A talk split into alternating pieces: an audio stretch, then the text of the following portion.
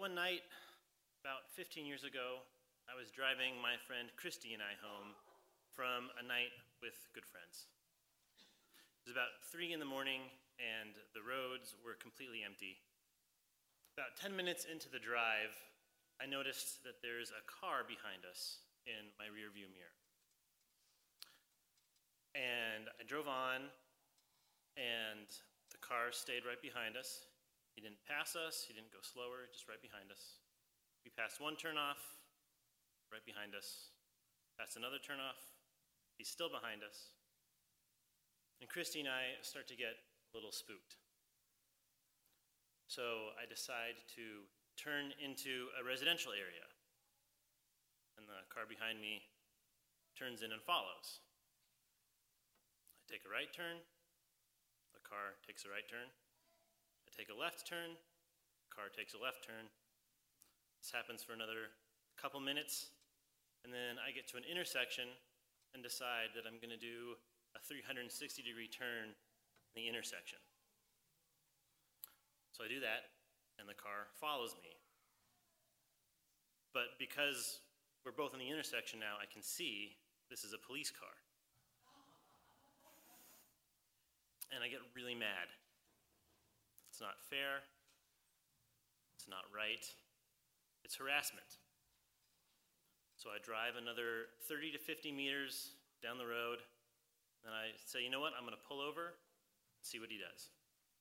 So I pulled over, and he pulled in right behind me. And I got out of my car, and I walked up to him, and I rapped my knuckle on, his, on the window.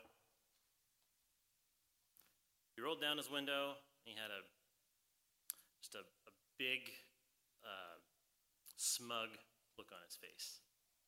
And I said, Why were you following? And he said, I was following you? I don't know what you're talking about. And I looked at him and I said, Cut the crap. You know you were following me. Stop it. He got flustered.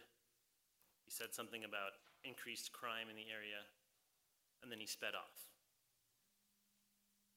And I walked back to my car, and I got in, and I drove home. And that is all that happened. I don't recommend that anybody do that. This is a story about privilege. This is a story about male privilege, about white privilege, about able bodied privilege. You name it, that privilege was probably in that story. This is a story about privilege, which is to say that this is a story about who is okay in our country and who is not okay.